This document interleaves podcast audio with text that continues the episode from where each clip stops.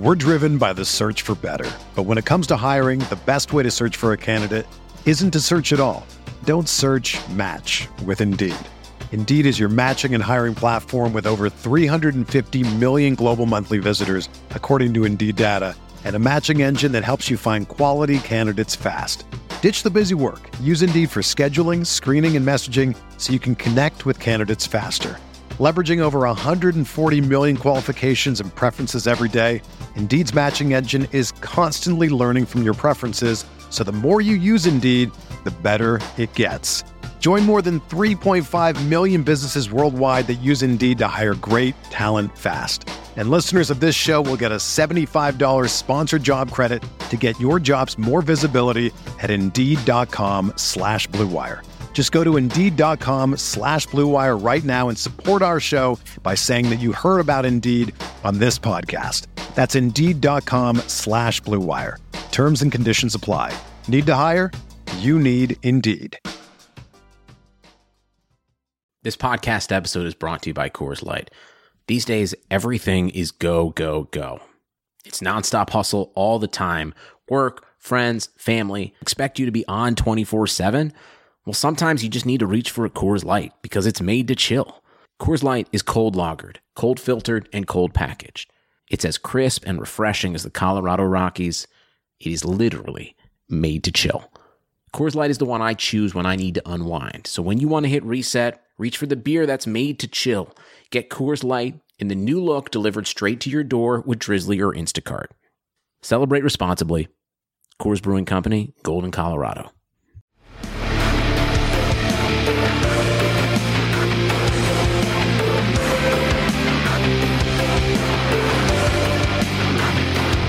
up, everybody? Welcome to episode 32 of Immortal Minds. We're back after a short hiatus, but we're back with a good one. We've got ourselves Pocket, of course. How you doing, Pocket? I'm doing excellent, man. No more Reynas in my matchmaking games. I'm fired up, Dan. we'll see about that. We've also got Tailored as well, returning guest. How you doing, Tailored? I'm good. How are you? I'm fantastic. I'm also really excited for for our final guest today. Um, first time on the show, Syyko. How you doing? Doing great, doing great. Thanks for having me here. Hello, everyone. And you know what? I think I think I want to start this discussion by by finding out a little bit more about you, Syyko, because um, you're I think you know with along with Xset as a whole, you guys have been kind of you know rocketing up the up the leaderboards and having great performances of late. And I think you know you're you'll be more unfamiliar in terms of you know your reputation in the scene. So would you like to kind of start us off a little bit by giving us a background? Where did you come from? How did you become the coach of Xset? How did that all come about? Sure. Well, uh, you know, back in my teenage years, used to play a lot of America's Army. Did some COD 4 Pro Mod, Black Ops One, uh, and then I went off to college. You know, concentrated on girls and working IT jobs. Uh, floated around for a while. A couple years ago, got into uh, hosting some Rust servers that kind of pulled me back into the gaming world. Uh, got back into esports. Uh, got an offer to coach from my good friends at Sedated in Battalion, moving over into Valorant. So that was a uh, jump into the coaching world, and I realized it was instantly for me. Uh, I love coaching. I love developing players. I love uh, the strategy side of things. So uh, it's been a fun adventure. So after Sedated uh, disbanded, uh, moved on to Lazarus, and then now on XSET. That's kind of awesome. awesome. Dan, if you don't mind me jumping in real quick, yeah, two key notes here how the hell did you get into America's Army 2? Not even America's Army 1. like kids were playing Halo, Call of Duty, Battlefield. How does one find themselves on America's Army 2? Uh, I don't know, man. I I was so young at the time, you know, you just kind of play what your friends are playing. And I had some friends that were playing America's Army, and I ended up being really good at it. Uh, got picked up as a backup for a Cal Invite team, like really young. So uh, I don't know, I just kind of fell into it. It was a really fun game. I think it was 4v4 at the time, ex- excessively slow, a really slow, methodical, meticulous game. So it's a lot of fun. And then the quick follow up on this one is, of course, you mentioned you came in with a battalion squad. A lot of teams coming from all over the world. Uh, we've seen PUBG teams, Fortnite players, Overwatch players, CS, the whole gambit coming into Valorant. How did the battalion players transition to this title? Uh, well, Battalion had a, a really big community. Uh, well, not not extremely big, but it had, it had a solid community that thrived for a bit, and then all of a sudden the game died. So you had a lot of teams uh, groups of guys who were looking for a new game to play, um, and a lot of them looked over at Valorant. So we moved moved over into Valorant with Seth, Tanaka, and Wilski. Um, and for a while ran with that squad in beta. Um, obviously, that squad dissolved. Seth went on to Space Station Gaming. Uh, Wilski and I went on to Lazarus, and then I went on to XSET from there. Got it. Well, I think I, think you know, like we, we have so much to talk about today that it's it's. Uh, I'm glad that people have a small introduction as to who you are. We're going to be talking a lot more about coaching. Um, obviously, you know, Taylor is here as well, so we've got the coach episode. And uh, I think I think what we need to do is we need to address what's been going on right now. We just had a patch coming out today. Puck had already referenced it. We had some changes to Reyna, and and I want to start with the agent changes, and then we'll we'll go into some of the weapon changes, and maybe you know what's going on with the with the force buy meta and so on that's happening at the moment. But firstly, you know this this Reyna change, buff or nerf. You know what what do we think of of this change? Taylor, I want you to hit this one because I feel like at lower levels and ranked, it's definitely going to have an impact on Reyna. It, will it change the way games are played at the pro level as well? I think um, it kind of seems like a nerf for ranked and the lower level players. The you're seeing her all the time in pugs and high level, low level, wherever. Um, but I think it could actually be a buff uh, for competitive uh, mostly just because you can use your teammates' assists as as uh, you can use them as orbs for both your charges, right? Not just ult charges. Yeah, basically any any time you've damaged someone, you get the soul orb off of them as you would as yeah. if you got a kill previously to this patch. Yeah, so um, I think uh, I think that's big because you know, there's a lot of times where people get assists and you're not a, rewarded for them. So I think it's actually interesting to see a character that gets rewarded for assisting. And a lot of times when you when you double up Reyna with another Flash character, she's second entry anyway. So if you put a Reyna and a Phoenix together, that's going to be a really deadly combo, um, which is what we used to run on. We ran like Reyna Phoenix combos on Haven and Bind for a while, just to have that strong entry potential. And um, comps like that will will definitely benefit from this. Syyko, do you think, think the, the, money impact is going to have a, a, big difference here? It's a hundred dollar increase or a hundred credit increase, two hundred now per dismiss and devour. Is that a big deal? Um, I don't think it's that big of a deal. I think the the two cap is the bigger the bigger deal, and I'm honestly more interested to see how being able to dismiss off an assist is going to play into uh, the professional side of things. I agree that at a rank level, it might be a bit of a nerf, but um, I don't know. I'm kind of on the fence about how this is going to play out at the top level. Um, there's a lot of really good players right now that are maining Reyna and doing a really good job of it.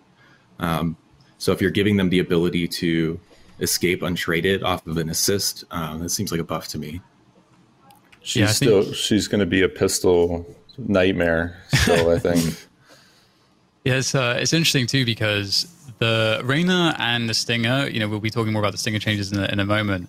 Um, but as as it was, Reyna plus Stinger was just so ridiculous because you can just always get that kill and dismiss off of it. And I feel like with the ability to play, like to have to be more conservative with the moments you're, you're picking what you're dismissing off of, it feels like that should that that feels like does feel like a, to a degree to a degree for me at least. Um, but but yeah, it, will be interesting to see how this this plays out. I'm really curious. It does seem like there are a lot of people on the fence at the moment. Um, unless there's anything else to add on that, we can we can start talking about Yoru, who also had some changes as well. Um, we have now it being more obvious for you exactly what's happening with Gatecrash when you're sending that around the map. It's more obvious like what will like on the mini map where the sound will actually be be um, be heard from. Which I know that's been a huge issue with Yoru is is that his abilities seem very telegraphed. So that seems like it should be uh, you know you should be able to guarantee safer teleports in that sense. Do you guys think that they're hitting the mark with some of these changes? Um, the dimensional drift changes, the alt changes, I think are pretty good as well. Um, but but first of all, that that teleport. Um, I think the big issue with his uh, teleport is just how far enemies can hear it. I think being able to see um, how far the enemies can hear it will will help in like identifying when to make those plays. But I think the the players who really um, dedicated to learning Yoru know that stuff anyways and still aren't finding success with him. So I don't know if this is necessarily going to give him the buff that he needs to be competitive enough as a duelist to replace a Reyna or a uh, even a Phoenix uh, or Raze on a on a lineup in a duelist role. Yeah, I don't think it's so much that Yoru is like. Um, I mean, he needs tweaks for sure, but I think uh, as long as his abilities are less impactful than than those three other duelists, then you're just not going to see him in competitive play. I don't, I It doesn't really matter how much you tweak him, unless you make him just ungodly OP, uh, which is still going to be hard, just because Raze Phoenix, and Reyna are all super strong. Am I the only one who's happy that Yoru didn't become like a big thing? and that it wasn't instantly in every single lineup. I was I was actually kind of ecstatic to see when they announced on the duelist is like this is not what we need right now, and that people are still running the classic comps. Is this a character that you guys are excited to see in gameplay? Do you want to see more of Yoru in the future, or do you like kind of the the same old same old tried and true three or four duelists? I think Yoru's. Uh, we we ran Yoru on almost every map um, and I said this in an interview recently. We ran him on every single map for like two or three weeks, and we had a lot of success with him. Um, we we put uh, Subroza on him on a lot of maps, and um, I mean he he could make effective plays. It just overcomplicated things. You know, I might as well just put him on Reyna and have him do the same exact stuff okay. with less complex abilities. Yeah, that makes a lot of sense. It's going to be, I mean, they added another duelist, and it's obviously, we already have kind of a, an oversaturation of duelists. It might, maybe it'll be the case that as more agents get added in, you know, we have that controller teased. Maybe there's going to be more agents that will synergize better. Um, so I'm, I'm curious how they see that, whether they're going to do some of those like those ch- hard changes where they will try to force people to use Yoru by just making some stuff incredibly OP. But but uh, with that said, uh, the other the other two changes, uh, just a small change to Brim and Phoenix. I don't think these were. I mean, are these a big deal? We're driven by the search for better, but when it comes to hiring, the best way to search for a candidate isn't to search at all. Don't search. Match with Indeed. Indeed is your matching and hiring platform with over 350 million global monthly visitors, according to Indeed data, and a matching engine that helps you find quality candidates fast. Ditch the busy work. Use Indeed for scheduling, screening, and messaging so you can connect with candidates faster. Leveraging over 140 million qualifications and preferences every day, Indeed's matching engine is constantly learning from your preferences, so the more you use Indeed, the better it gets. Join more than 3.5 million businesses worldwide that use Indeed to hire great talent fast. And listeners of this show will get a $75 sponsored job credit to get your jobs more visibility at Indeed.com slash BlueWire. Just go to Indeed.com slash BlueWire right now and support our show by saying that you heard about Indeed on this podcast. That's Indeed.com slash BlueWire. Terms and conditions apply. Need to hire? You need Indeed we have for the Brimstone Incendiary, the audio of the Incendiary's lingering fire zone will be easier to hear when other actions and sounds occur nearby. Was this an issue? You feel like? Not for us. Yeah, I didn't. I didn't really see this as like a, a a, a, glaring issue. And the same kind of thing for for Hot Hands for Phoenix as well. Uh, so with seems, that said, seems then, like a lower level problem. I can't tell yeah. I'm burning. I think it's I think it's like low level ranked. Like there's a molly inside a smoke or inside of Omen smoke or Brim smoke. You don't realize it's there, and you walk into it. Right. You know, there's so much going on. I don't know. I don't know. I don't think it was ever an issue for us though. Yeah. Man, now, now I think about it, I've done that a lot. Just, man. Like any good team. Hiring the right employees for your front office is just as important as recruiting the best players for the game. That's why you need Indeed. Indeed is the job site that makes hiring as easy as one, two, three. Post, screen, and interview all on Indeed. Get your quality shortlist of candidates whose resumes on Indeed match your job description faster. Only pay for the candidates that meet must have qualifications and schedule and complete video interviews in your Indeed dashboard. According to Talent Nest, Indeed delivers four times more hires than all other job sites combined. Get started right now with a free $75 sponsored job credit to upgrade your job post at Indeed.com slash BlueWire. Get a $75 credit at Indeed.com slash BlueWire. Indeed.com slash BlueWire. Offer valid through June 30th. Terms and conditions apply. Um, so the weapon updates. So th- this is super interesting, right? So at first we had that those those uh, those teasers, the, the leaks um, of the changes to this, you know, to the weapons, the price changes of the weapons, and we saw the frenzy go up to 500. We saw the stinger go up to 1100 from 1000. It's like, and I was I was just praying that that wasn't the only thing because obviously that doesn't really right. change really anything about the weapon, especially given how it's being used in professional play and the impact it's having. Um, but when we also have the Marshal, which got buffed, and it was already, I feel like, very good. And maybe it was the case that the Marshal was going to become used a little bit more um, in in some of these force buy shenanigans, uh, as it does, I think, answer some situations. And there, I think, in the hands of a professional player, the Marshal is really nuts. But um, they have increased the movement speed for the Marshal to 90% of unzoomed from 76. You're going to move a lot quicker when you're scoped in, and there's a zoom magnification as well. Are we going to see some kind of Marshal meta really being forced by this change coming through in the force buy scenarios? I think it depends on how hard the stinger is getting hit, right? Like looking at these numbers, it's it's interesting. It could be enough of a nerf that people buy the Marshall, but we won't really know until we know. Um, and I think that's the thing with the Marshall is it's a great gun. It's just why would you spend eleven hundred for a Marshall when you could buy a Stinger? Right. Yeah, I think um, it's going to be map dependent for sure. I think uh, certain maps like Ascent that has like long mid lines, the Marshal is going to be beneficial to players like Wardell. I'm sure is happy about these changes. Uh, the Marshal is going to feel a lot more like a scout, and he loved the scout in CS:GO. So um, I think the Stinger changes and the Frenzy changes are both pretty obvious changes that needed to be made, and I'm glad that the Frenzy only got hit with the monetary change because I don't think the gun is that overpowered. I think just the gun plus armor is overpowered uh, on pistol rounds. So uh, I like that change, and I'm interested to see if the Stinger change is enough to push people off of it. It kind of seems like it will be. So I'm, not, I'm just not sure. I got to see it in action. Yeah. So, quick note on that: you're now seeing the frenzy going up to 500 credits. Uh, a lot of complaints that I saw was it's not necessarily the cost of the frenzy that's the problem; it's the mobility with it and how accurate you can be on the run. Do we think, though, now that you mentioned Taylor, you can't get the frenzy and armor in that first round? Will we see teams start to buy frenzies for each other? Will we see some raid boss stacking happening here? Yeah, I think so. I think the raid boss um, thing could definitely happen, um, which you would see in Counter Strike. Sometimes people would raid boss like P250s and CZs and stuff. Um, but I think with the frenzy, the biggest issue is that you could get the frenzy and armor on all your players, and that's just like having five people run at you and be able to accurately shoot you. That's tough, but uh, outside of that, I mean, you don't see the frenzy dominate in gun rounds really.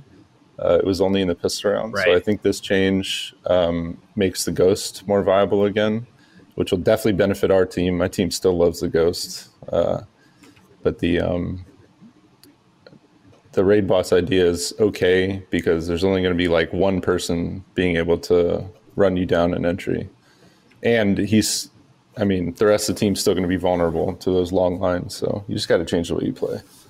And considering yeah. sort of, oh, go ahead.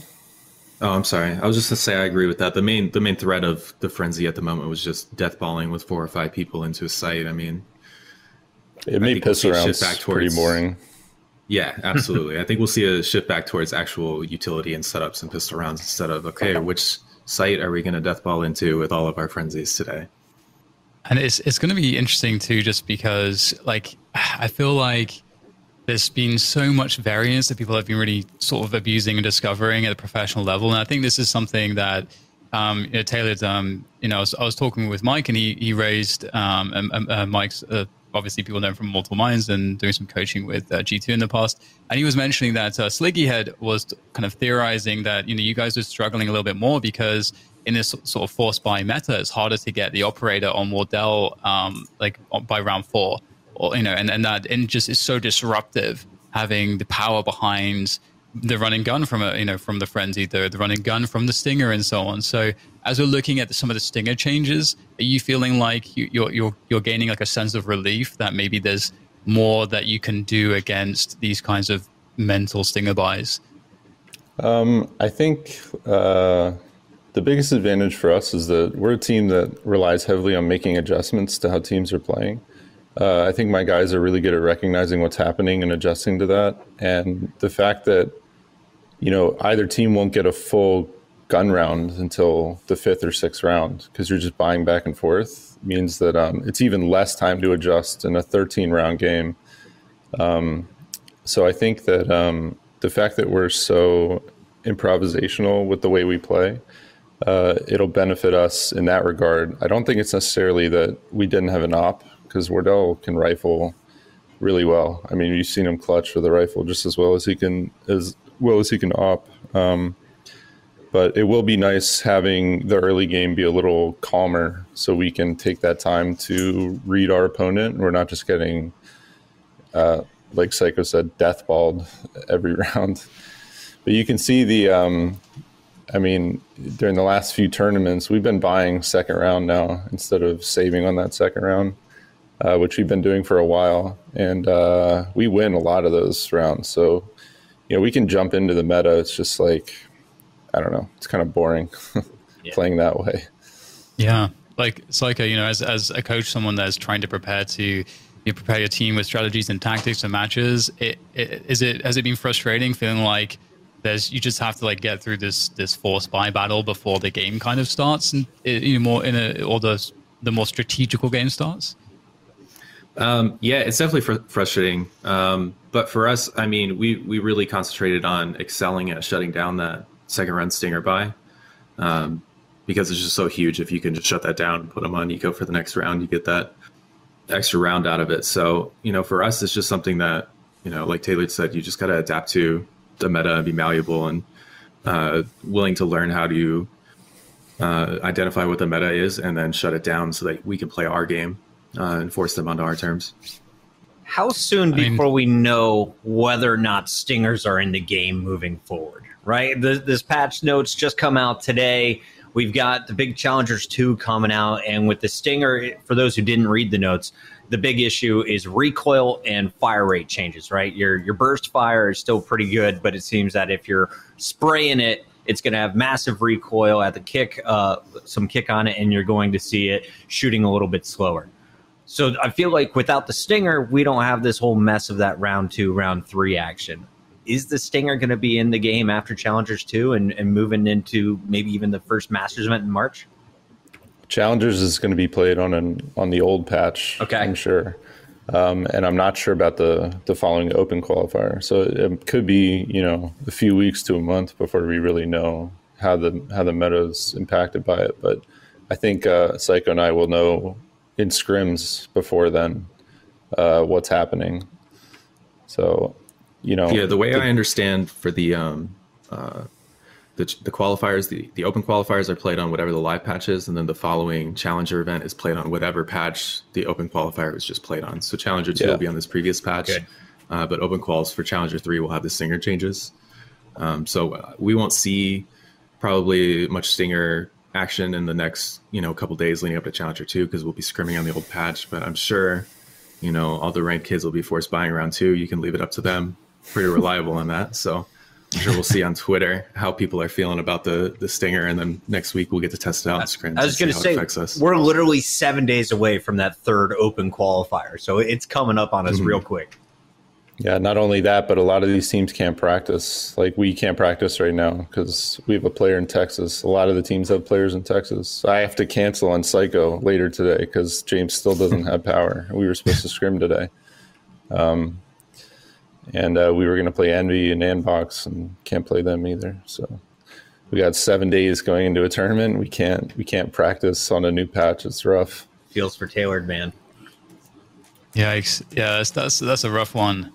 Well, I mean, it's it's been really interesting seeing seeing some of these developments. You know, as we're talking about them, um, I, I wanted to kind of raise the. I mean, this is the point I wanted to raise a bit later, but as we're kind of there, we have this issue in this game of of variance more so than in a game like Counter Strike because especially you know right now where you have this this issue whereby you know the force buys are really good so you know strategic uh, really strategic more tactical teams they have to fight a little bit harder to get past that hump and deal with that first to then really play the strategical game a little bit more.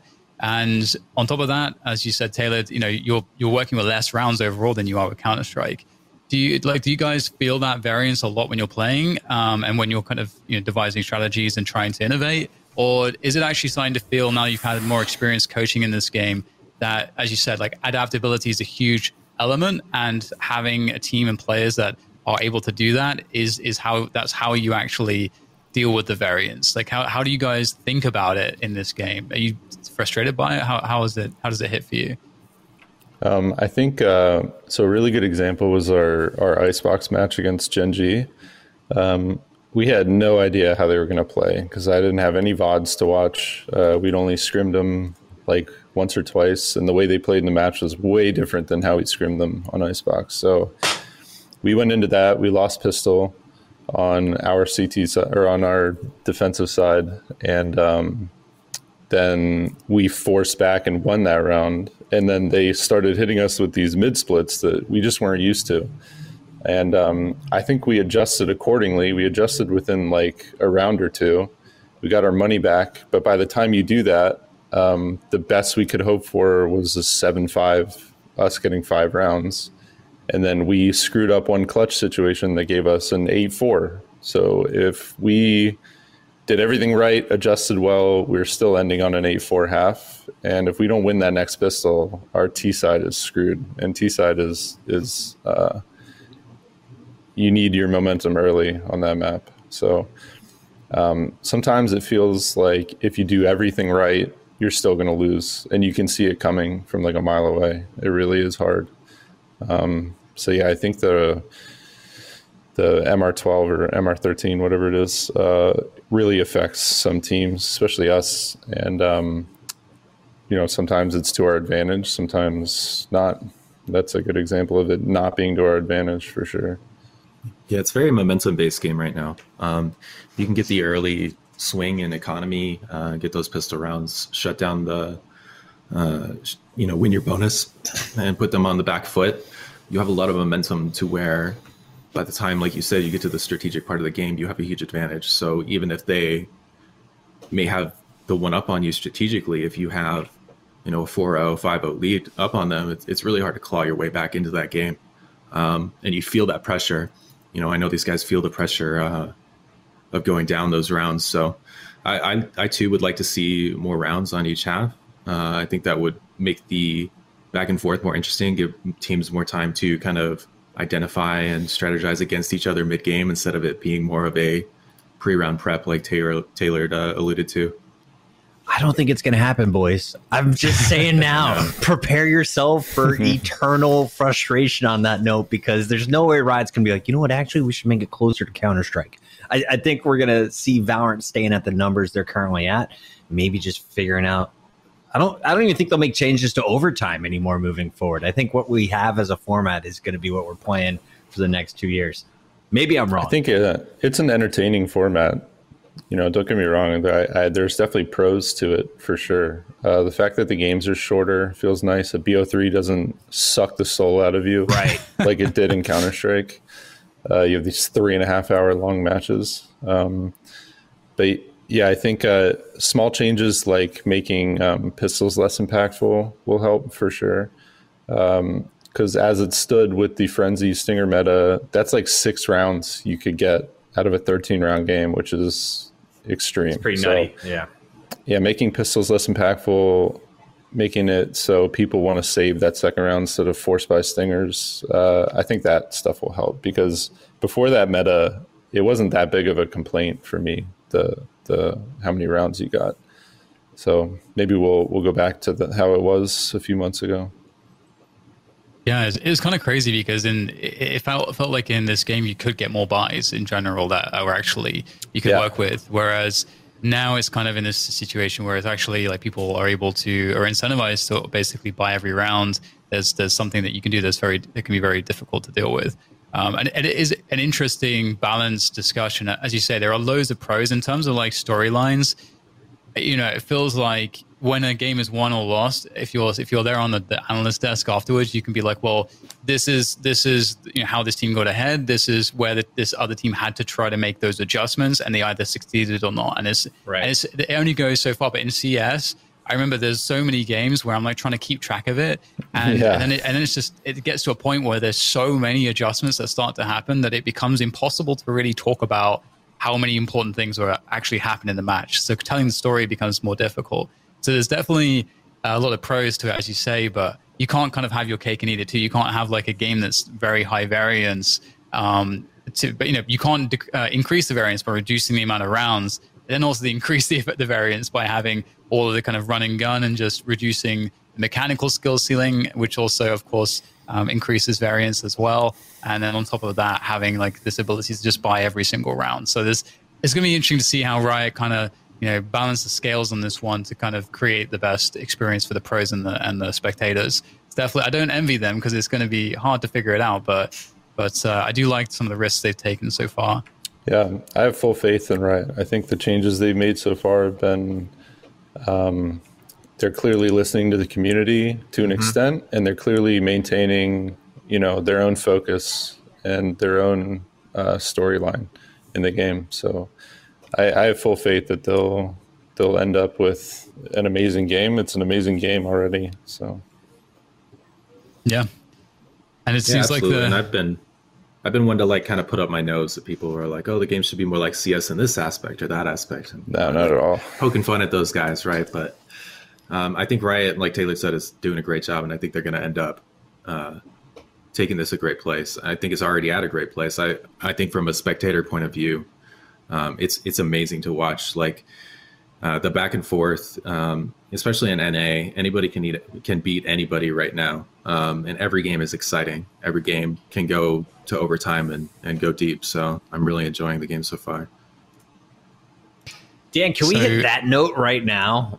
Because yeah. I, I, love that comment. Everyone can be everyone in an NA right now. Some people are complaining about it. Uh, you see some of the pros who are losing coming off a match saying the game should be more difficult, that aiming should be tougher, that you shouldn't be able to move as much. Um, I feel like a lot of people are just putting a ton of time into this game, and we are seeing a number of variable results coming in and out of these tournaments. But Taylor, as a, as a guy who's been on one of the top teams since the very beginning, since the beta here with TSM, what is the state of the game right now? How many teams are in that top tier or, or top two tiers where they could be competing for a spot at a challenger's position or maybe even go the distance to a master's? Well, I think um, I think the thing in Valorant is always going to be about consistency. Uh, so I think there's teams that have consistently been at the top, um, like us and Sentinels. Um, were clearly the two top teams over the summer and at the beginning of beta and stuff. Um, and then you have challenger teams like Xset, um, Immortals, LG. They all come and they show that they can fight just as hard as we can fight. Um, but I think the biggest thing is going to be consistency. I mean, we've had lulls in our performances. Like uh, before First Strike, we mm-hmm. had a lull where we were not playing well in scrims.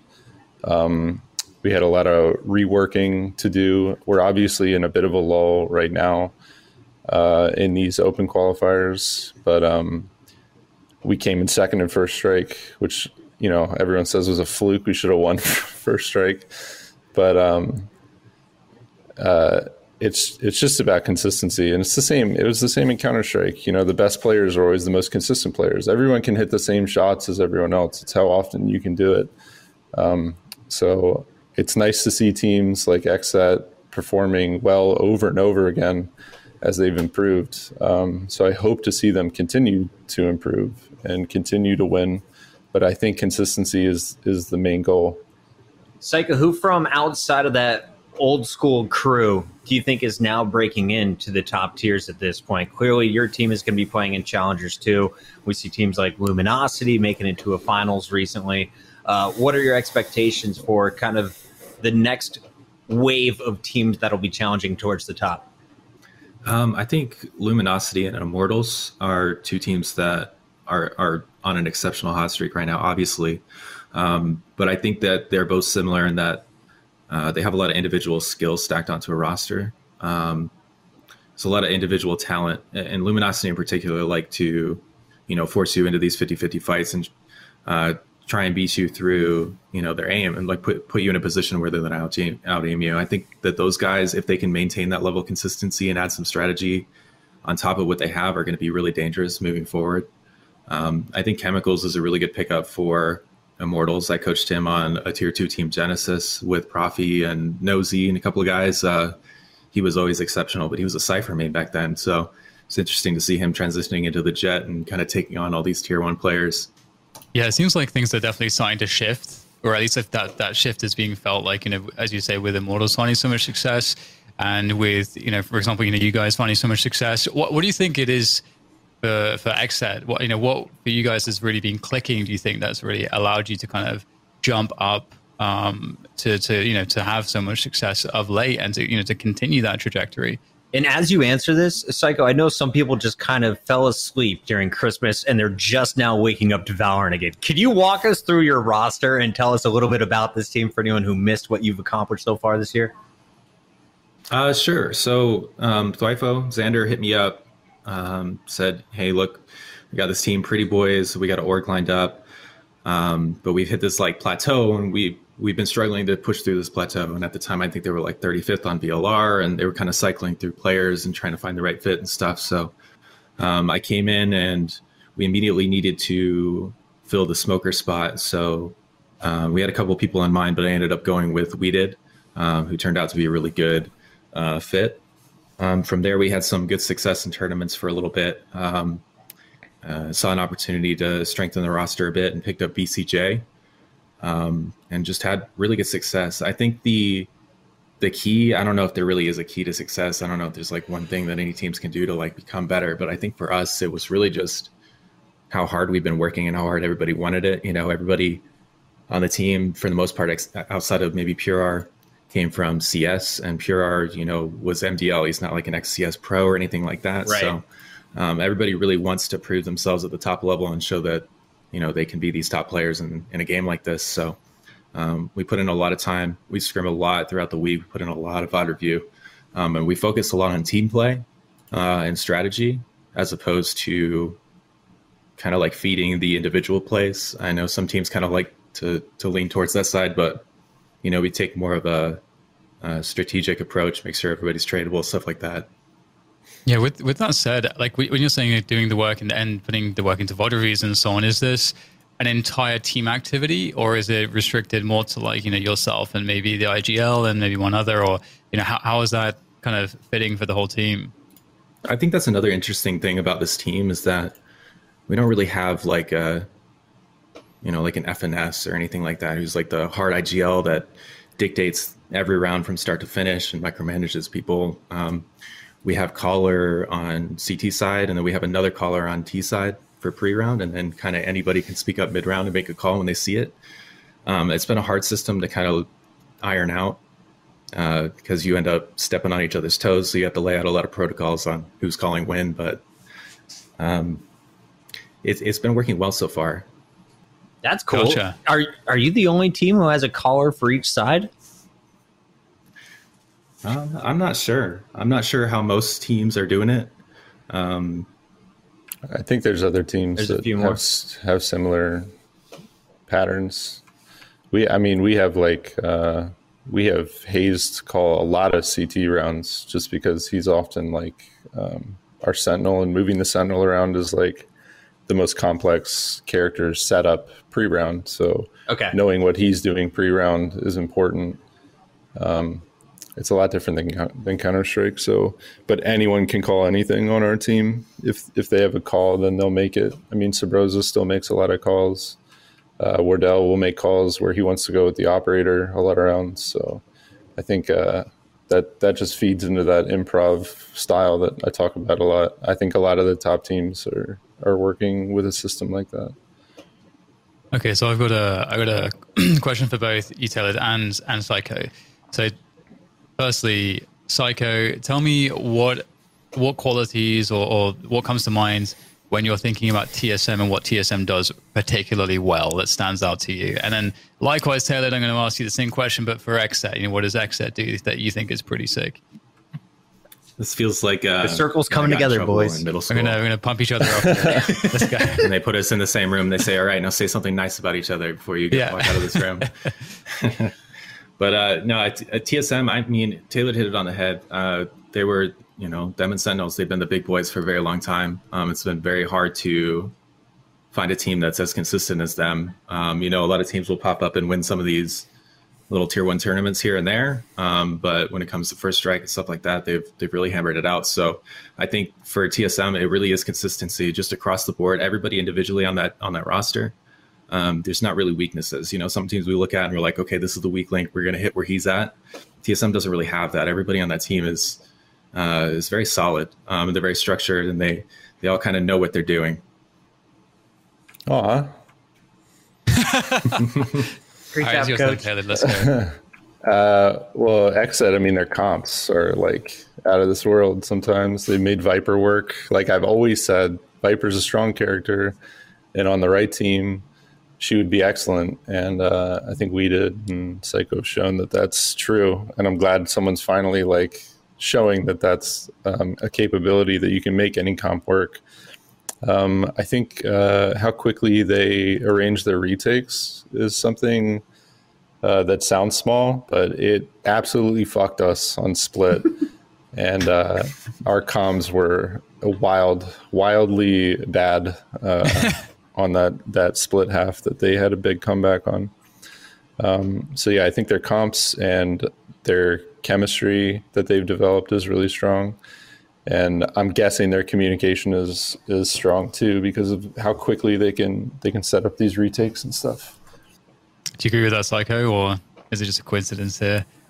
Yeah, he's he's pretty sharp. He's got a good analysis there. I um I think comms is definitely a strong point for us and retakes as well.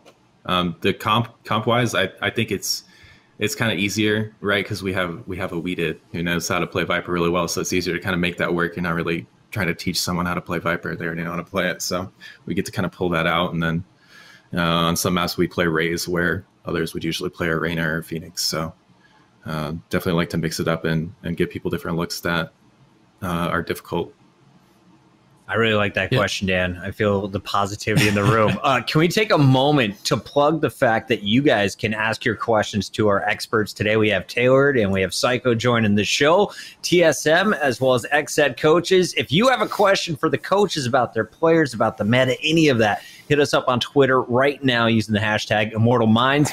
And with that said, I have a question for Weeded. We just hyped up your Viper, man. We all enjoyed watching your Viper throughout these qualifiers, but – who else is in the top tier of Vipers globally? Who else do you look to for inspiration? Because I feel like the number of pro Vipers are still, you can count them on two hands, even maybe even one hand these days, DDK. Yeah, and I mean, um, you know, if, uh, if we look at Andbox, for example, Poach got cut, he was their Viper and, and Sober. So, so yeah, it definitely seems like it's it's hard. It's hard to make it make it work and find the right team to make it work with. And I think that's that's got to be a really discouraging element. I think that's I think one of the things that makes Weeded special. We, you know, I actually remember a long time ago, um, Mike's and I were, you know, we did a lot of these demo reviews. We we looked at, I think we saw more than one game where we we were watching uh, on Mamba Mode Gaming. Uh, Weeded on the Viper, and we started to kind of see what he was trying to do, and it was really cool because there weren't a lot of people that were really trying to make that work. And what's um, even more interesting in, in that sense is that uh, one of the other things that's interesting about Weeded, and I think a discussion point as well, is that you know he's somebody that hasn't had previous professional level experience. This is the first game he's coming into. He's like a first generation Valorant uh, competitor, eff- effectively, and that's really interesting because especially. Um, you know, given what we were thinking going into this game, you think that the CS players would have a lot of advantages. And in CS, it took quite a long time for the for the you know the CS:GO, the first generation CS:GO players to start. I think I would say maybe it took like a few years for them to really start coming up and having success. But in Valorant, it seems like we're seeing more of this. So that's I think another interesting discussion point about this game and, and what it takes to be good at this game. And and we was making Viper work, lots of really cool setups. Um, and he just kept trying, man. And so it's uh, in that sense actually, Syyko. When you when you had Weeded on the team and you're trying to work uh, work in stuff with Viper. What was that kind of process like? Was that an easy process to kind of fit it in, or did it take some crowbar work? Um, Viper is interesting. You really have to change how you play when you have Viper, because uh, once that wall goes up, you can't move it. So you really have to have an idea of what you're trying to accomplish. If you're going to need the wall later on, you know which which choke point is she holding it down on defense, stuff like that. Um, it was definitely definitely difficult getting everybody up to speed on that. I think we're still like even yesterday we're just like, oh, we have to be doing this better to to make Viper work better. And there's always this constant talk about, hey, maybe we just won't play Viper. And I'm like, no, we're playing Viper, you know, we just playing Viper. But uh, uh, it, you have to commit to it. You really have to want to make Viper work to make her work because she is in an interesting spot where um, she's specific. You have to have a very specific idea of how to use her. So if your Viper is not the IGL, then your IGL has to macromanage what your Viper is doing pre-round to make sure that he has what he needs to accomplish in the round on T side. Yeah, what were the stumbling blocks for you, Taylor? That you know, again, we I know that because when we I think we we got hazed on. I think uh, before you on Immortal Minds, mm-hmm. um, and I know Hazed as well was also like a really big fan of trying to figure out how to incorporate Viper. So so in, in terms of that for you guys, where has it been difficult, and what do you think it is about Xset's success with it that's that's you know different to something that you've been able to kind of come up with so far?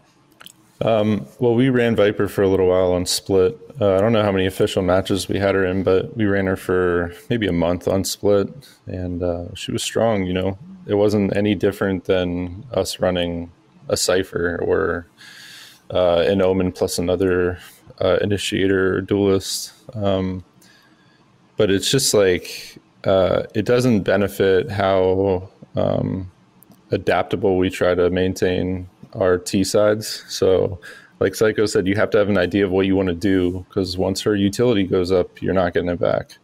And um, that does not fit the TSM playstyle.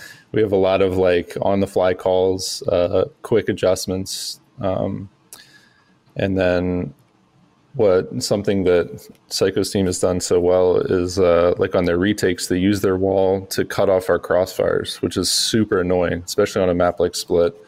Um, but a lot of that's just coming down to weeded placing stuff. I don't know how much of that is set or how much is on the fly, but um, it's definitely a new play style. And I think a lot of agents can get you uh, a foot in the door when it comes to retaking or post plants. Um, that if you don't adjust too quickly, you're going to lose the match for sure. So I'm sure if we played XSET again, uh, we might have an easier time. It depends on like how much of their stuff we've seen before, you know, which is why I'm excited for a potential demo system in this game um, and getting more VODs uh, available. Uh, I'm very excited to be able to do more prep work going into a match for sure. Do we have any idea the timeline of that? Have they no, given I, any I don't know insight anything. to the pros? Okay. Nope. Um, but yeah, Viper, like I said, anyone can make her work. It's just about how much how much uh, of a headache you want to endure trying to make it work. So we we just try and make our comps less complicated, so the guys can focus on that individual decision making and staying adaptable.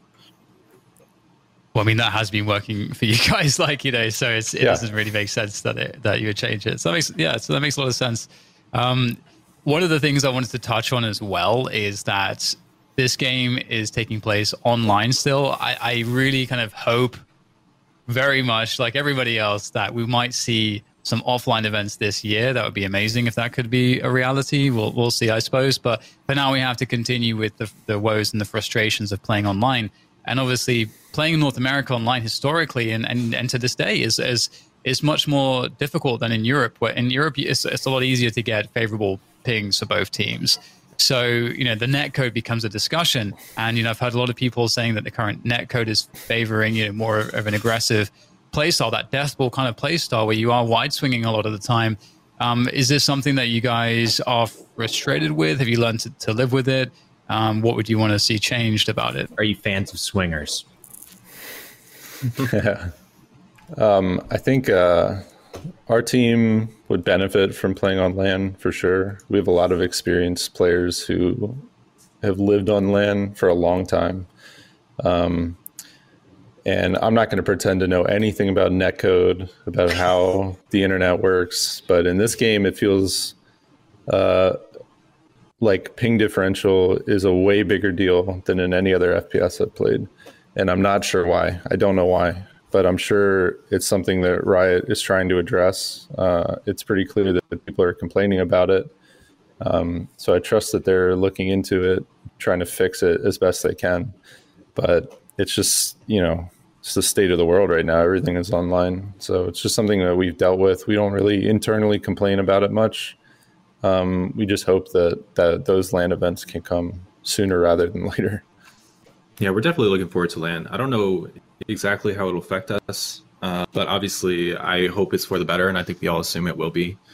Um, we don't complain too much about wide swinging online. I think most of us get pretty decent ping and performance, but there are times where, it's like uh, frustrating for the guys for sure. Because sometimes it feels like, oh, maybe if I was on LAN, you know, I I wouldn't have gotten killed there. Maybe they would, maybe they wouldn't, but it, it's hard. It's the speculation, it's the the doubt, right?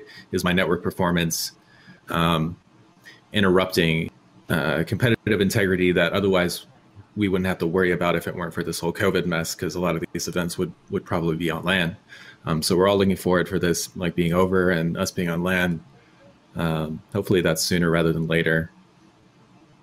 Yeah, I, I, do wonder on LAN how, how much it's going to kind of fundamentally change some of the jewels that people are used to taking online, and suddenly they'll start getting blown up and just Rain them back in. confusing.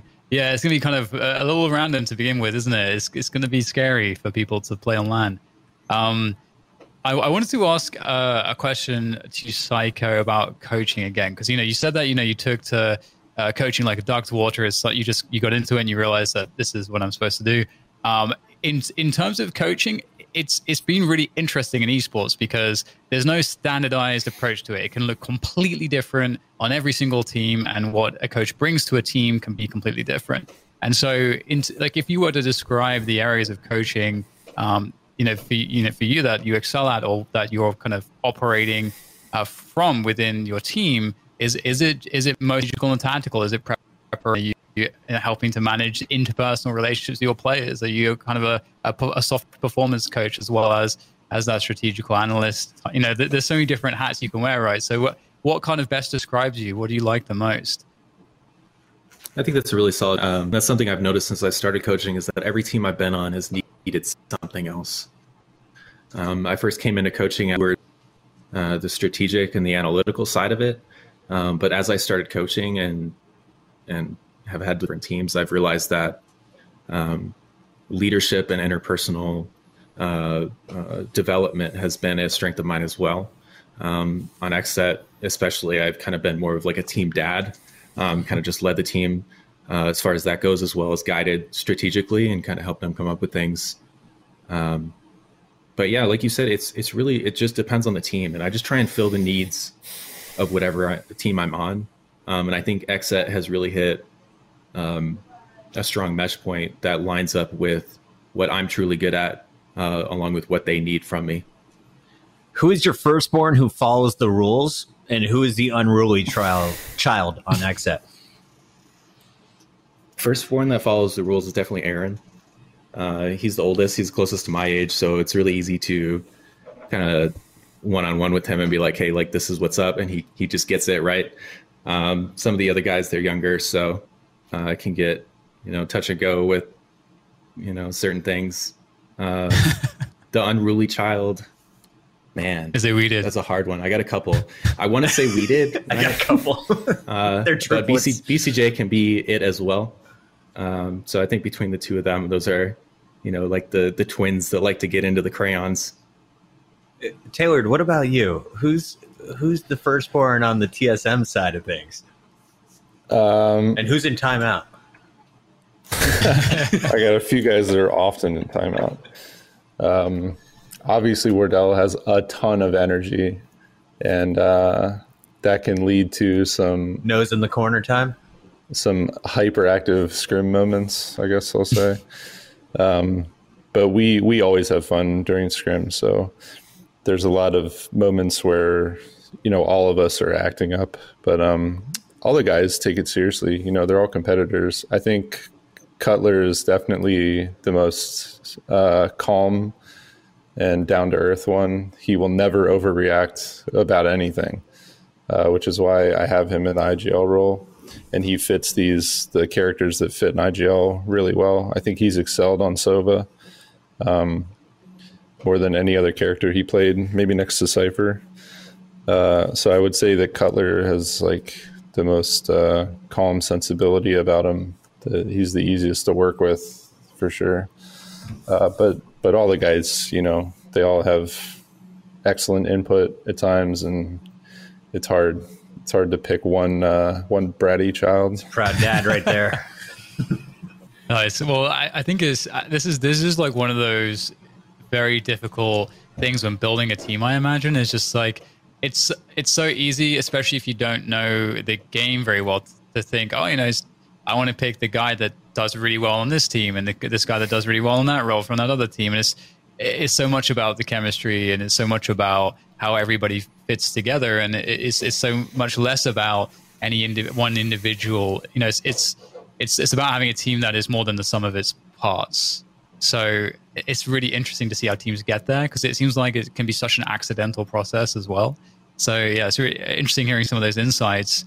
Um, Taylor, you know, in terms of in terms of coaching, have how is that? What's the evolution been like for you? Because again, like you, it feels like again, you, you, can really wear as many hats as you want to in the role. Uh, has there been any areas of it that you felt like you've had to put a lot more work into than others that come less naturally that you feel like you needed to, to do for the team's sake, or how has it been? Um, yeah, I think, um, like I said, the the interpersonal relationship building has been something pretty new for me. Um, I've been a manager on a team before, and I've been an analyst on a team before. So I came into this game. Um, I was never like a numbers guy. I never really believed that looking at the right numbers could win you a game. I always thought it was about like the individual playmaking and the chemistry and stuff. But um, I never had to uh, mitigate and mediate between people before and I'm having to do that on this team, even though my guys have great chemistry. It's like you know, it's five high testosterone people playing a very competitive game. Uh, shit gets heated sometimes, so I think managing that and making sure my guys are are being the best versions of themselves as often as they can be. I think that's been a new challenge for me for sure.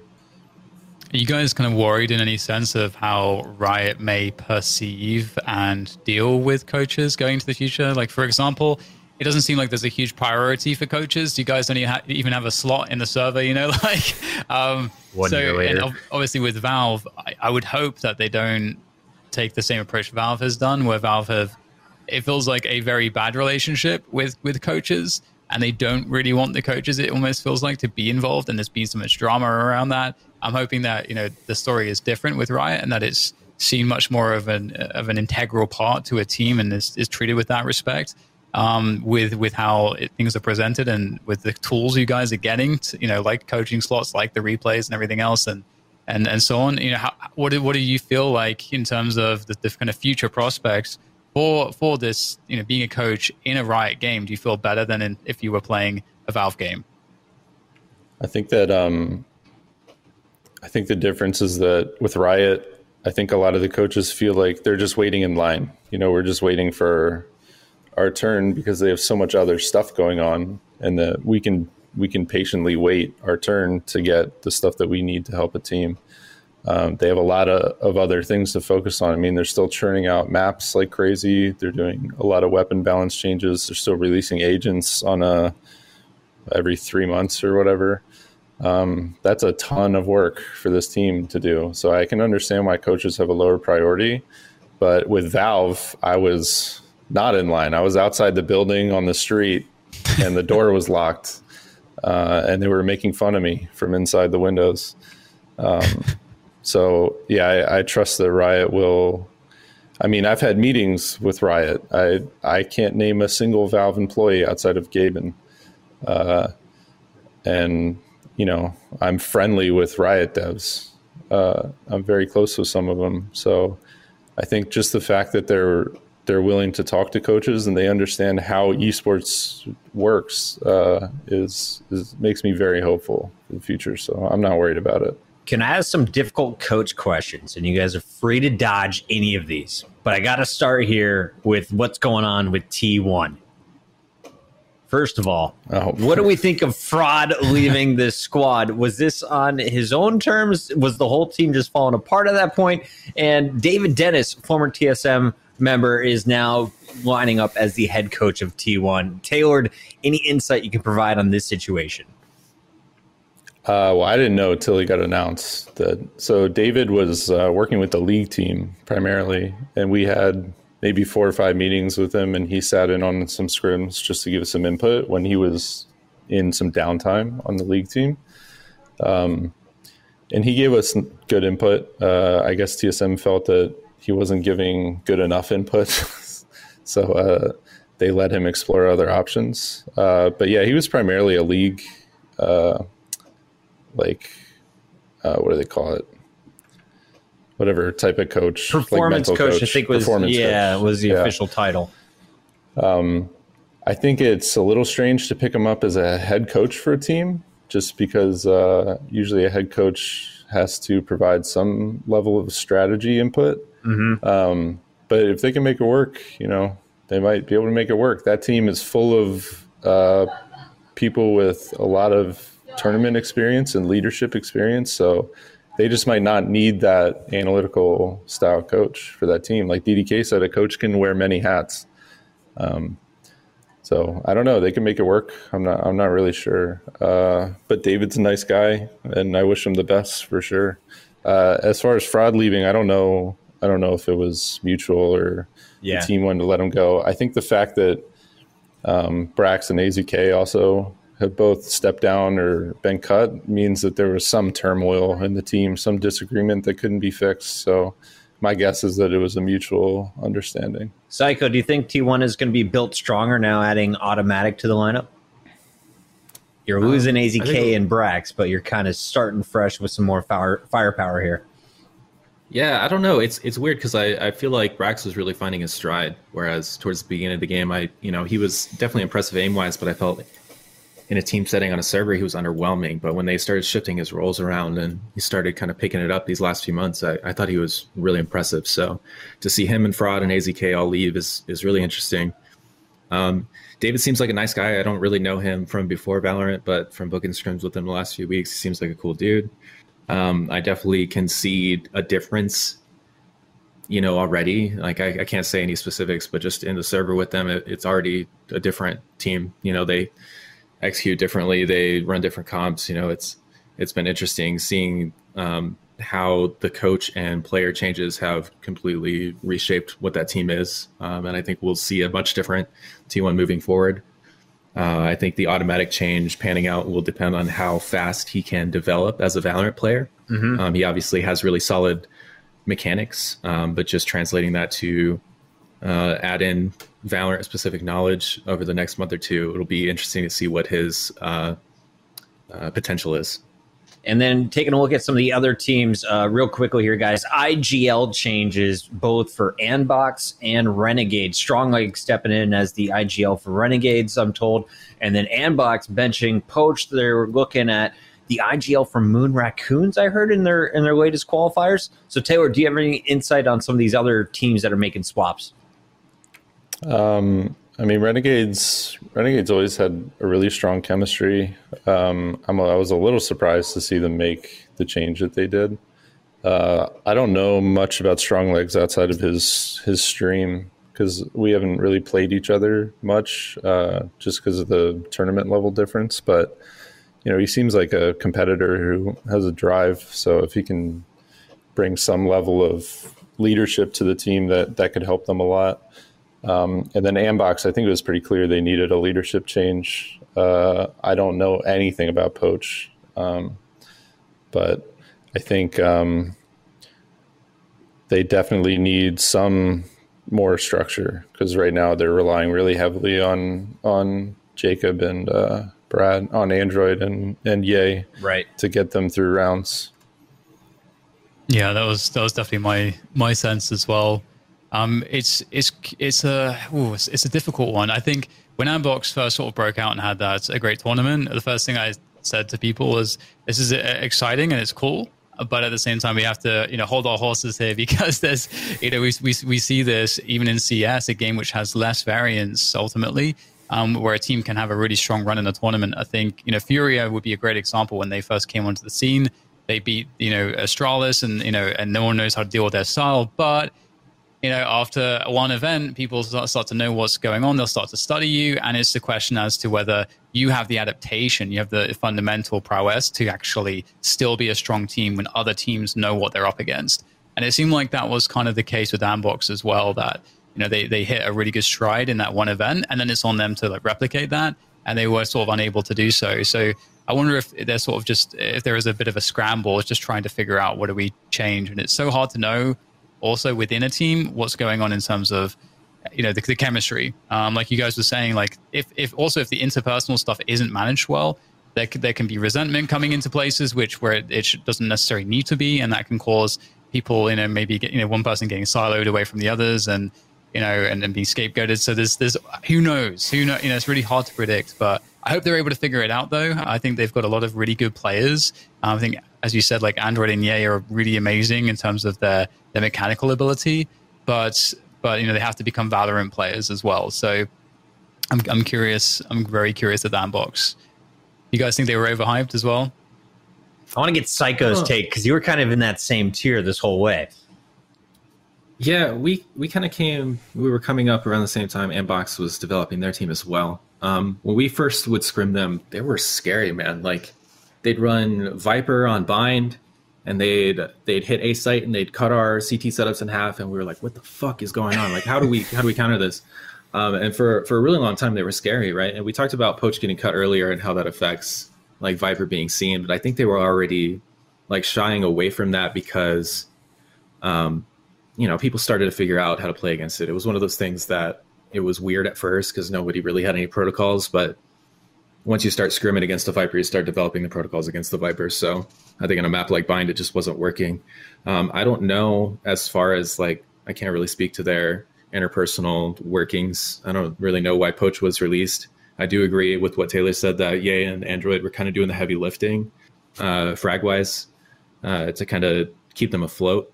Um, they've definitely fallen off a little bit since a couple months ago. So it'll be interesting to see if Rebo is, you know, who they decide permanently going forward, or if they're going to keep trying out people, or what that'll look like. But it's interesting to see Rebo IGL that team. You know, he's more of a like a hard IGL. I'm gonna I'm gonna do like move the chess pieces around and let you frag kind of thing, which you know is interesting. Uh, we haven't really seen that much in this game. Usually, so far, you know, everybody on the team is more of a hard fragger, and then somebody just kind of steps on and calls.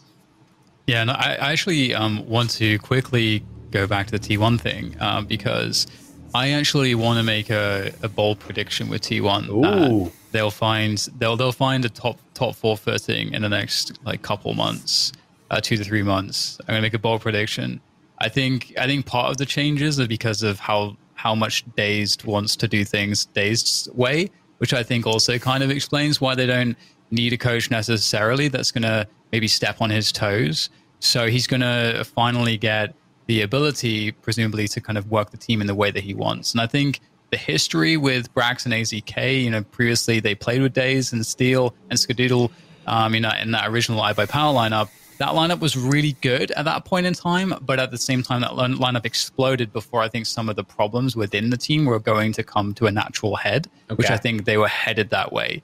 Um, because it, I think the chemistry of that team, from the outside at least, didn't seem like it was going to last a very long time. So I think maybe, you know, I'm, I have the sense that maybe that's kind of what we were beginning to see. Um, and Automatic is, I think, one of the most versatile players and someone who's won a major in CS. So, major champion, um, the NA major champ, Dan. Yeah, absolutely. He's he's a boss man and he's hungry. He's been he, since the Boston Major. He's been looking to win a title, and I feel like he's been pipped at the post so many times in terms of getting a team that's actually going to stick together. So, I'm I'm I guess I'm like I'm kind of hoping for him and hoping for days that they actually are able to return to to some prominence with with this. Well, I need to put some stakes on this, Dan. I like the call that they're going to be in a semifinal. But what's the time frame? Like, how much wiggle room do we have to give you? Because we got the Masters coming up here in March, and then we've got a little bit of a, a layover. Are, are, we talking top tier tournament? What is what is the level that they'll reach in that semifinal? It's not a Pittsburgh Knights like weekend event, right? I mean, I think they need at least three months. Automatic is really fresh to the game. Um, you know, they haven't had Spider for a very long time, and they've obviously made a lot of changes here. But I, I, I think like a minimum of three months to start to see them in a in in a in a great shape. But you know, we'll we'll see. Part part of it is because I'm believing in Days and also Automatic. So maybe my my faith faith is misplaced. I, I guess we'll see. I, feel like you've watched them enough that it's probably coming from a good place. What do you guys think of that prediction? Let's start with you, Syyko. Do you like Dan's pick? Next three months, we will see a semifinals appearance from T1. Mm, I, I'm maybe a little bit more skeptical. Um, I think that three months is definitely a good time for him to see the potential of this roster with these new changes, the new coach, the new uh, players. Um, but whether or not they're gonna, you know, hit top four in the next you know riot event in three months i don't know uh, there's a lot of competition right now uh, our team was talking about it the other day i think there's 25 or 26 salaried valorant teams in north wow. america that's wow. a lot of pressure for a lot of teams whose you know jobs are on the line to do well so everybody wants it at the top level everybody wants that semifinal spot to show to their org hey we're worth you you know continuing to pay us so i think you know t1 has the potential uh, on paper with all these players um, but whether they're able to convert it uh, into a top four placing in a riot event in three months. Uh, time will tell for sure. LG and Immortals just did it there in the first Challengers event. There, what do you think could happen here, Taylor? Uh, yeah, T1 obviously has potential. Adding Tim, I think Automatic is like one of the smartest Counter Strike players at, to ever step foot out of NA. Um, so I'm really excited to watch him learn the game and watch it click like okay this is how you play the game and then watch him run with it so i think if him and uh, days can form a partnership instead of butt heads which david could provide uh, a route to that partnership okay david dennis uh, then that team could be very strong so i think i think dan might be on the money with it but you know we'll see when when we scrim them right after they picked up automatic it was like scrimming the old t1 you know it was like very late sight hits, and mm-hmm. it's very easy for us to shut down. Uh, Syyko's probably scrimmed them uh, more recently than I have, uh, so I think you know maybe we could be seeing those changes already with the way he was talking about them.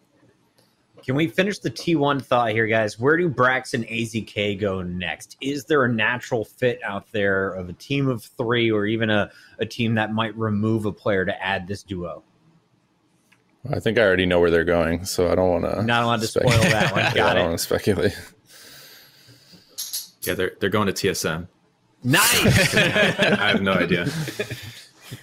Got to grow the beard. It'll be interesting out. to see for sure. Um, I think anybody who picks up Brax will definitely benefit. Uh, he has a very unique way of playing Jett, and I think that he can fit in on a support role um, and supplement already powerful fragging potential because um, he's a very smart kid and can pick up things really quickly. So it'll be interesting to see. Dan, do you have a prediction of where this is going? I know you don't have the secret sauce that Taylor and I have. Um, man, I have no idea. I really don't. I'd have no no input on this one. I'm afraid. I have no idea. okay, moving on then. Uh, we we had a few questions coming from Twitter. Can I can I start with the first one here? We can get back to a few of these in a moment. The first question is for Syyko. They want to know acoustic bass or electric guitar. Oh, that's a tough one. If I had, if like someone was gifting me one, I would probably take the acoustic bass, right? Because it's worth like ten times more, and it's a beautiful piece of art that I can put in my living room. I can't really play either of them. I'm not very good at either of them because uh, I'm a drummer. I don't do string instruments. Drummer, so. way off, yeah. Twitter person. Drummer. we got the musician part right. Well done. I actually played guitar. Do you? Nice. Yeah. You need to get the nice. stand going. Just not in front of anybody. Not, not yet. You just wait. the post COVID concert held by TSM. Mm-hmm. I'm ready for it. Yeah. So I just realized, Chris, that the time is getting away from us, and we should start the Ask Us Anything segment here. So we should we should really kick that off officially.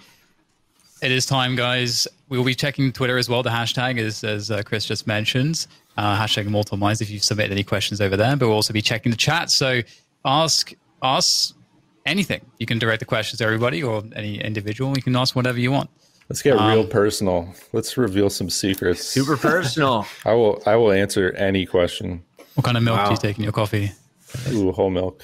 Whole milk, okay. Uh, this is from fucking Weebtras, who wants to know TSM seems to change their IGL a lot. Do they plan to have a different mid round caller? It's been Cutler for a while, IIRC, but it's been Subroza and Hazed even. Are they satisfied with the current calling? Hashtag Immortal Minds. This is from Saya, aka Weebtras. That's a good question and a fair one. Uh, I think uh, we started with Hazed because at first we didn't have an IGL, and the first time we lost a match, we were like, "All right, it's time. You know, let's let's get a dedicated caller, um, just to have a voice to rally behind." Um, and then when we made certain comp changes, uh, I really liked the way Subroza was mid rounding, so I asked him to take over the IGL role at least temporarily which uh, became hard for him because he was playing as a duelist at the time. He was playing on Phoenix. Um, so then I moved it over to Cutler uh, because Cutler said he was finally willing to take over the role. He felt like he knew enough about the game finally to be able to perform well and call.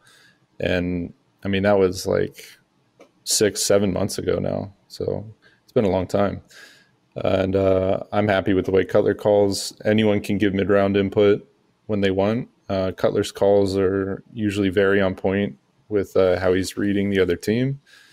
Um, I think uh, our biggest issues come from not listening to the caller sometimes or not hearing what he's calling. So, uh, yeah, I'm, I'm satisfied with Cutler. We're, we're not planning on changing that anytime soon.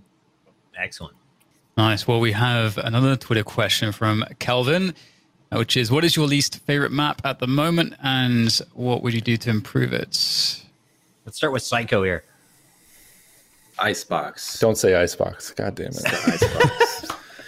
Look, Ice, Icebox I think it's a great map. map. I think it brings a lot of cool stuff. I like the verticality, especially. I really like the verticality. I like that they're experimenting with what a map can be for a game like this. However, I think the pathing into the both the bomb sites honestly is a little it could it could use some love. I think with some minor changes i don't know what those changes are. I'm not a map designer. I couldn't pretend to like be smart enough to tell you exactly how to fix the map. All i can say is that playing the map you have to really change um, how you play as a team which i think is fine. But if it's totally breaking down how valorant is played and, and adjusting it and shifting it i think that we, we should kind of like realign it so that um, it could be played more like a Valorant map and not like its own entity altogether.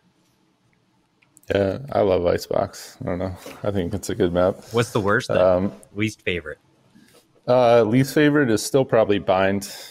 Um, I think Bind, the teleporters are like are a fun addition, and it's a cool idea. But I don't think it's enough to replace uh, a mid on a map. And mid is what makes um, T sides and CT side defaults so dynamic and interesting to me.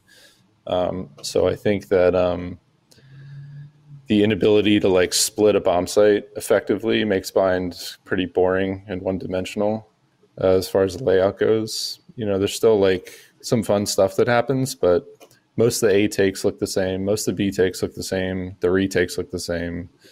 Uh, that that map would be the weakest out of the five for me. Taylor, this next one comes from Evoke C137, who wants to know why did you decide to use two controllers on bind? What's the thought process into going and selecting a comp like that?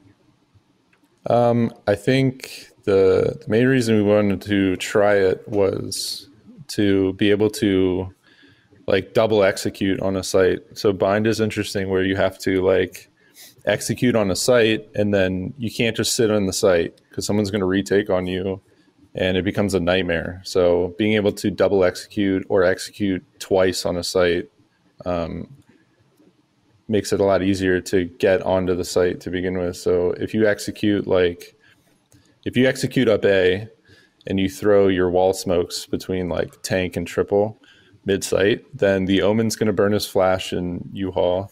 Um, the you can take time to find the Cypher trips while those smokes are up. You can pinch bathroom players that are are maintaining that bathroom control, and then once you've done all that, you can mm-hmm. re-execute the back of the site with a spawn and a heaven smoke. Um, so I think uh, I don't think the double smokes is what what gave us trouble on bind. I actually think our bind versus Gen G was was pretty solid. They just had some really good retakes, and then we lost a few silly rounds that that gave them the game.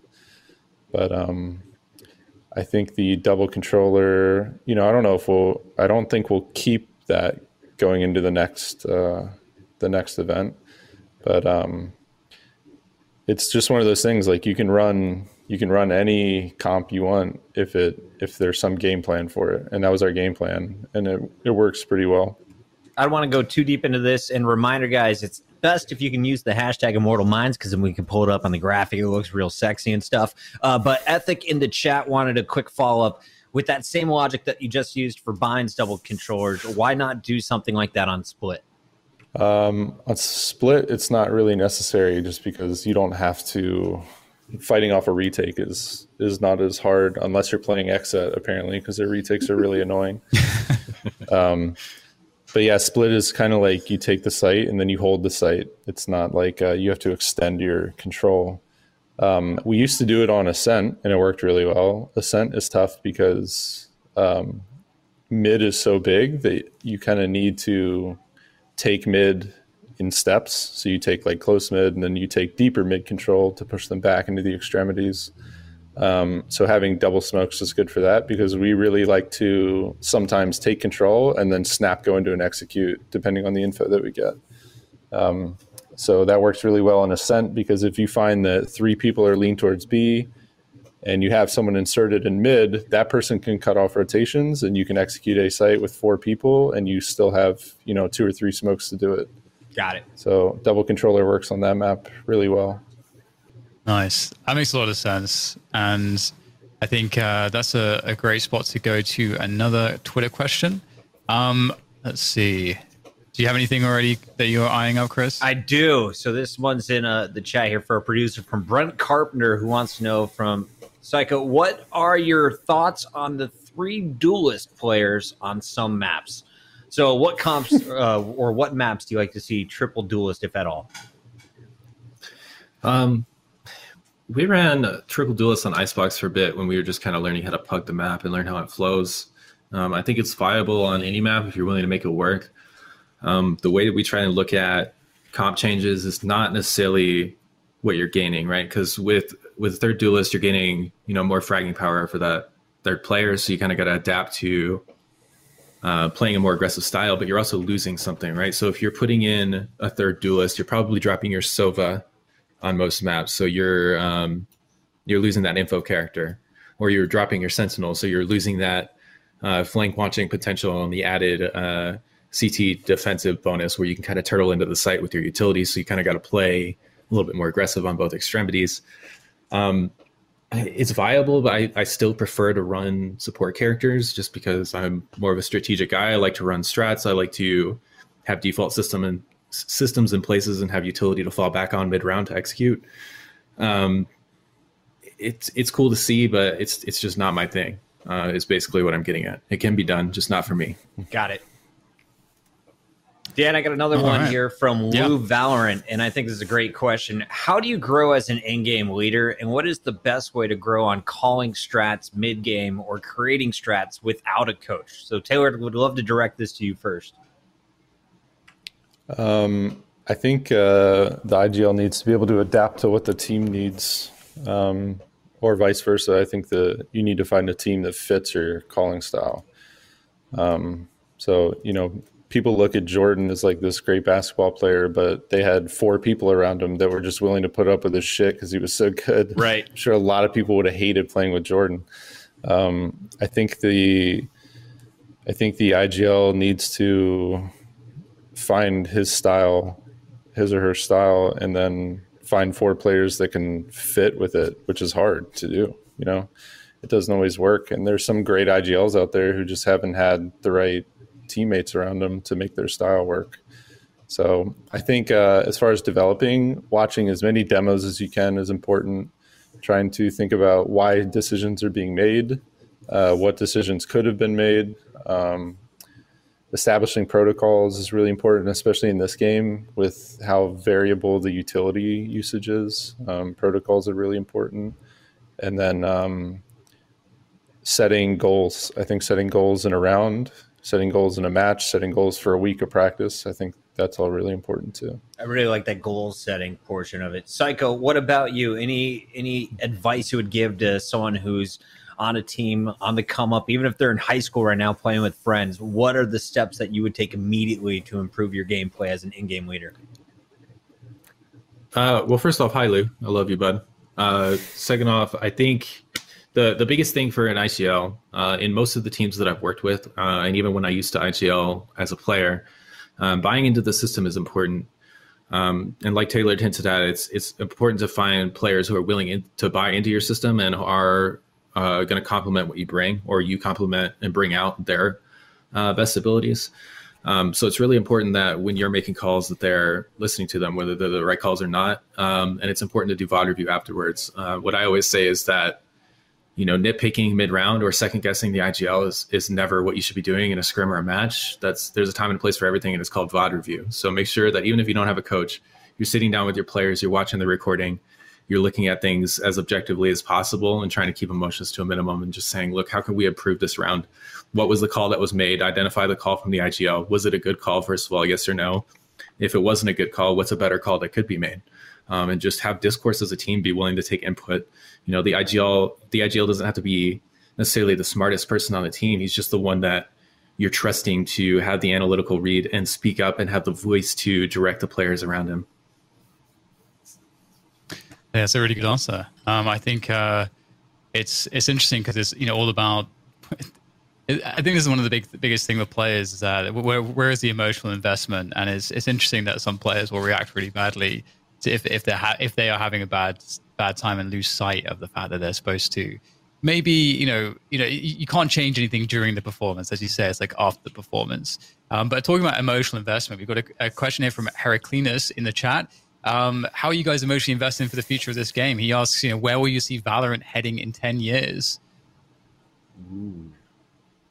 i'm personally all in um, I think that it'll grow. I think that they want to franchise it like they have with LCS. I think LCS has found great success both in viewership and uh, in terms of career health for its competitors and coaches. Um, and if if they transition into that as success, successfully as they did with League of Legends, then they're going to do a great job. Um, so I personally, um, you know, am all into this endeavor for the next few years to see where it takes us. Um, so far, XSET has been very supportive uh, of me and our team, um, and we're looking forward to what these next few years bring. Yeah, I think um, I have full faith that Riot is going to continue to make this a tier one esport. And uh, when we get those those LAN competitions, we'll we'll only see the viewership increase. Um, I think Valorant's Twitch viewership has maintained and grown in a really steady manner, which is important.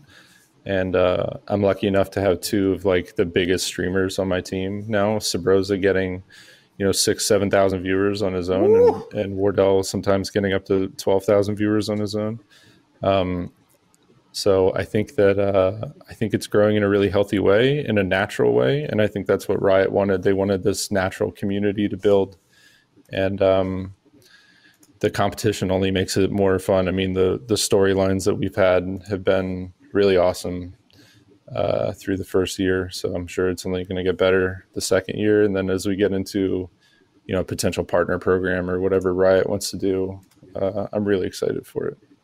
All right, I got two final questions, and they're both predictions here, Dan. So I'm going to jump in with the first one. Challengers two predictions, guys. We got eight teams playing for some serious money. That, of course, has been delayed Saturday, Sunday, Monday, and Tuesday for the event. It's not starting today. You can sit back, relax, finish shoveling your driveway like man silly. But as we take a look at the bracket here, fellas, who is the favorite to win it? Who are your top three? Let's start with Taylor here because Syyko, he's a little bit more emotionally invested. um, I mean, Sentinels has the chemistry to carry them to the moon. Definitely have the chemistry to carry them through this bracket. Uh, that team is like an anomaly amongst all other teams, I think. And to me, they're they're the number one team in North America right now. Uh, I think that XSET could have trouble against Envy. Uh, I feel like it's either going to be close and Envy will win, or XSET will blow them out. Um, but it all depends if Envy wants to show up that day. And then phase is always tough when you get to the end of an event because phase is like full of these high tier competitors. They might not have the structure that all the other teams have, but um, they have the experience to stay calm and, and maximize their their individual skill. So we'll see how that goes. I think uh, Sentinels will make it through on that side of the bracket, okay. and and XSET's clearly the team to watch for on the bottom side of the bracket, I'm curious to see how Gen G does against like um, these teams like LG or Immortals, where Gen G typically struggles a little more against the the lower tier teams than they do against the higher tier teams. Um, but the addition of Kenny of uh, koosta is is a really good one for them, I think, and their addition of uh, MCE, the, the new coach, has been really good too. So curious to see how they'll do. Immortals and LG, I still don't see the potential for them to make it to the end of an event, but um, you know anything could happen. And then Hundred Thieves is like uh, I'm still waiting to see how consistent they can stay. Uh, I know Nick has been in and out of practice and matches, so being a dad, uh, busy man. Yeah, obviously his priorities are with his family, so we'll see. Taylor, um, I need um, the official final three though. Who's who's going? Uh, final three. Top three. It's double elimination. Oh, okay. Uh, Sentinels. Mm, I'd say Sentinels, Envy, and Hundred Thieves. Sentinels Envy, 100 Thieves. Play it safe. Okay. Going with so yeah. tried and true. What about Sorry, you, Syyko. Mr. Xset Coach Syyko? I need your top three here for Challengers 2. Well, I think um, as with all events, especially in Valorant, it's all it's all matchup based, right? Like if if TSM hadn't gotten matched up with us and you know got a team that they match up better against, like maybe FaZe, then they'd probably be in here. But um, matchups aside, and and taking my own team out of this, I think the three strongest teams on paper um, are Sentinels. Obviously, I think they're number one still. They've dropped some maps against teams or some series against teams recently, but it always seems like they're doing it because they're, you know, they're just not giving their 100% that day or whatever. It always seems like they're just right there and they could have won it if they wanted to. For whatever reason, they just always look so strong. Um, for two and three, I'd probably say 100 Thieves are, are always really solid as long as nitr0's playing. Um, their, their strategy is just unmatched even by us right now. So, um, and then three, I think uh, Immortals are just on a, a, a, rampage right now. I think their new roster is really clicking. I think they have enough strategy to complement the sheer firepower that they have to to go really deep in this. I like that pick. All right, we got some variety in our picks. Dan, do you want to be the tiebreaker, or should we just wrap it right here? um, yeah, definitely. I, I, I think I agree with with uh, Taylor's in terms of just like playing it safe. I do think though that Xset's like an amazing dark horse pick for anyone who's, who's into you know uh, a dark horse pick. Um, but yeah, uh, what about you, Chris? What do you stand? I, am with Taylor on the Sentinels pick through and through. I'm honestly mm-hmm. hoping for the the kind of new rosters to break through in this one and just make the third challengers even nuttier than this one is. Uh, I, I want to see more from Gen G, but I'm with I'm with Syyko. I think Immortals is going to look good in this one again. I think FaZe Clan is not going to pull it off, but I would like to see it. And I think this is Envy's bounce back tournament. I think we're going to see Envy. But as the chat mentioned, it is the top four that matters. That's what lock into the next tournament. It's not just the top three. But remember, guys, you got several days. It's not happening tonight. It's kicking off on Saturday for the first day of action. For sure. And, and with that said, it's uh, it's time for us to close the show down today. So thank you to all of our guests. You know, before we before we you know do that hard exit, let, you know, tell me what you guys are up to. If people want to see more, are you guys streaming? You're making content? Um, you know, I'll start with you, Taylor, then we can go to Syyko. You know, what are you up to? well, I actually just got my Twitch partnership, but Congrats. I don't I don't stream anymore.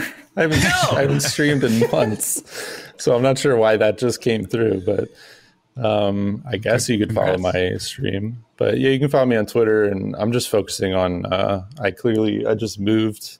Not clearly, no one knows what my place looks like, but I just moved, so that's been taking up a lot of my time. Um, but yeah, just focusing on this next Open qualifier and trying to get to the Masters event. That's that's all that's on my plate currently. Your new mansion looks great, by the way. At least from what yeah, I can see you. here. Syyko, what's and next Syyko, for you, bud?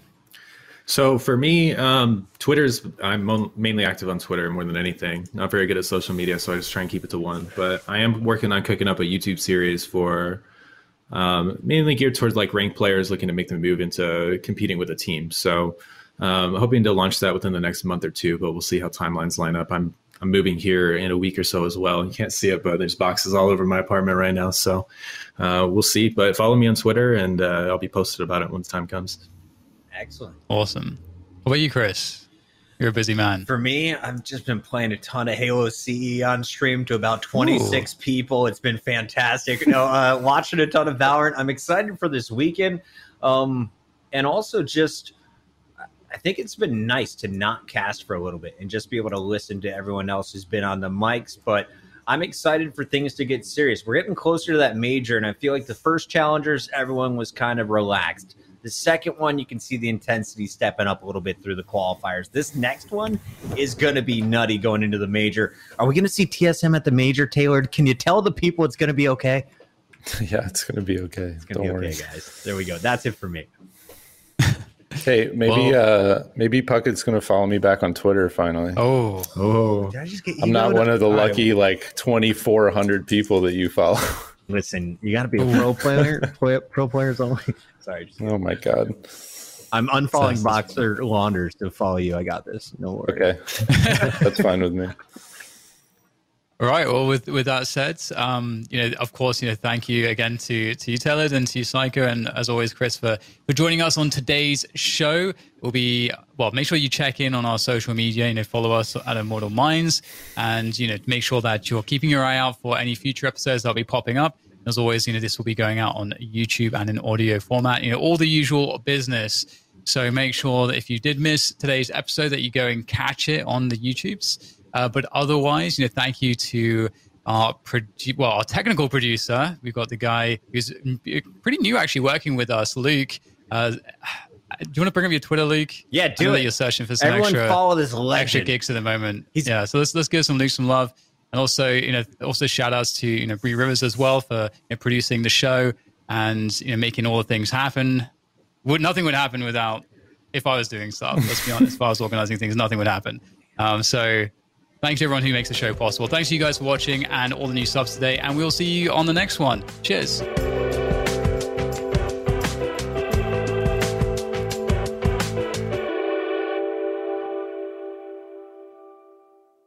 Sugar Ray Leonard, Roberto Duran, Marvelous Marvin Hagler, and Thomas Hearns. Legends, whose four way rivalry defined one of the greatest eras in boxing history. Relive their decade of dominance in a new Showtime sports documentary, The Kings, a four part series now streaming on Showtime. It's happening daily. We're being conned by the institutions we used to trust. The mainstream media is distracting us with meaningless headlines instead of focusing on the harsh realities facing American families. Time is short before something big happens, and that's why so many folks are preparing. They're becoming self reliant by investing in emergency food storage from My Patriot Supply. Go to mypatriotsupply.com and secure four week emergency food kits for each member of your family. Each kit contains tasty breakfasts, lunches, and dinners, averaging over 2,000 calories per day. Save $50 on each four week food kit you purchase, plus get free shipping on Ready Hour four week emergency food kits. You're not ready if it's not Ready Hour Foods. At My Patriot Supply, you can also get solar power generators, water filtration units, heirloom seeds, and survival gear. Order by 3 p.m. and your unmarked boxes ship the same day. Shop MyPatriotSupply.com today. MyPatriotSupply.com.